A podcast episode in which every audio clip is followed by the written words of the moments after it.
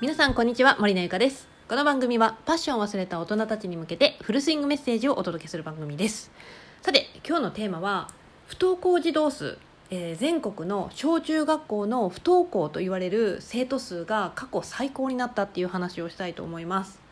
これはですね先月の、まあ、10月今11月なんで先月10月の27日に文部科学省の方から問題行動不登校調査っていうねその調査結果が発表されたんですよ。でその結果によると全国の小中学校の不登校児童の生徒数っていうものが過去最高の24万人になっていて前年に比べると24%も増えているっていう調査結果が出たっていうニュースを見たんですよ。これね本当に深刻だと私は思っています。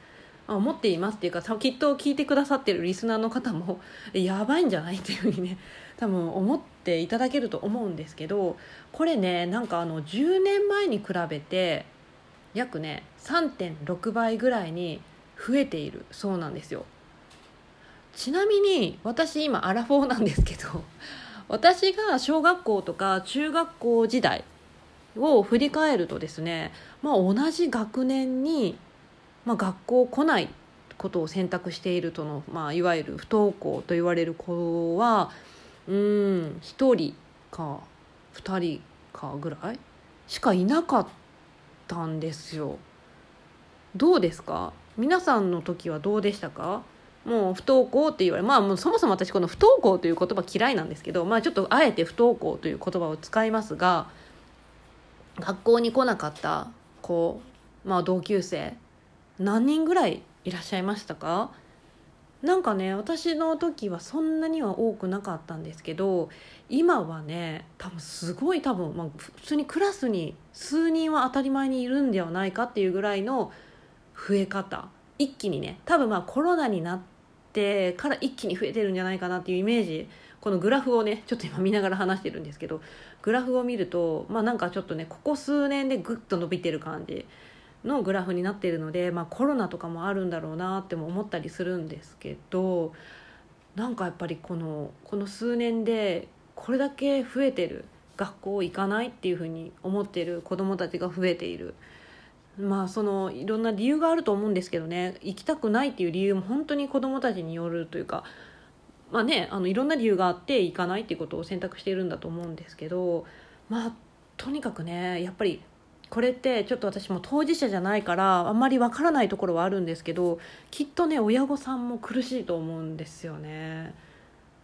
うんまあ、全員が全員じゃないかもしれないですけどやっぱり苦しんでいるのは子供だけじゃなくて親とかもあの結構やっぱりどうしたらいいんだろうとかこのままでいいんだろうかみたいな感じで悩まれている方もすごく増えているんだろうなっていうふうにこのニュースを見て感じました。皆さんどう思われますか？実際にね自分に子供さんがいる、えーまあ、リスナーの方であればあのなんとなくこう自分がね自分の我が子が不登校になってしまったらあのやっぱりびっくりすると思うんですよ。えどどうした？大丈夫か？みたいなね。感じになると思うんですけど、まあ、そういう子たちっていうのがもう実際にも今めちゃめちゃ増えている。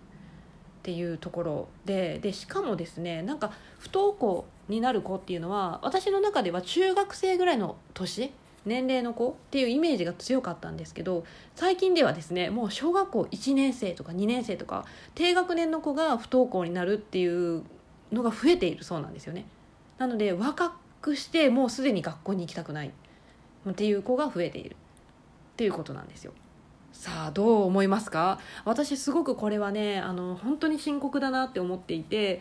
それをどうにか解決するためには、うん、私も今実際自分で行動っていうかまあいろいろプロジェクトとかを立ち上げてやっているんですけど私はそのフリースクールと言われるね、まあ、私はあのオルタナティブスクールっていうものがを作りたいなっていうふうに思っていてそういうものを私はね本当に田舎とか都会とか関係なく全国的にあの増やしてどんどん増やしていく方がいいんではないかなって思っています。なんかね不登校っていうとなんかあの学校に行けないみたいな言い方するじゃないですか。行けないっていうか行きたい学校じゃないんですよそもそもはきっとね。あごめん別に今の公立の学校を否定するわけじゃないんですけどあの行きたい学校があったらきっと行くんですよ。でやっぱりね子供って子供っていうかもう大人もですけどそれぞれみんな価値観とか考え方違うじゃないですか。でそれを同じやっぱりねこう枠に収めてあの教育する現場今の公立の学校まあ全部が全部じゃないですけどねもうやっぱりね性に合わないっていう子は絶対もういっぱいいるんですよだから結局のところはその行きたい学校行きたくなるような学校の選択肢を増やしてあげるっていうことはすごく大事だと思っているんですよね私は。あのこれ本当私の主観なのであれですけどなのでそのオルタナティブスクールと言われるね、まあ、学校を、まあ、選択肢の一つということで、まあ、いろんな場所に作ってあげることでやっぱりねあのこっちの学校は行きたいなとかこっちの学校はちょっともういいかなみたいなものが子どもたちで自由に選択できるそれ方が その方がね結構いいんじゃないかって私は思っているので本当にこのフリースクールっていうもの、まあ、子どもの第三の居場所ってなるような場所っていうものの、うん、を構えてあげるというか作ってあげるというかそういうものはね本当に早急にしないといけないなっていうふうに私も感じました今回このニュースを見て。はい。ということでですねまあ今日は、うんえーと、この不登校児童数っていうのものがまあ本当に過去最高24万人いるっていうまあ、学校行けずに苦しんでいる子どもたちとか保護者の方がどんどん増えている。でそんな中にフリースクールという選択肢っていうものを増やしてあげるといいんではないかってっていう、まあ、お話をさせてもらいましたちょっとねいつにもなくちょっと真面目な感じの話になっちゃったんですけど まあでもねこれ本当に大事だと思うんですよね私はね。で私も今愛媛県西予市というところにそういうオルタナティブスクールを作りたいという夢がありましてそれに向けてね映画の自主上映会をちょっと今ねあのプロジェクトをやっているんですけれども、まあ、ぜひね、まあ、この機会に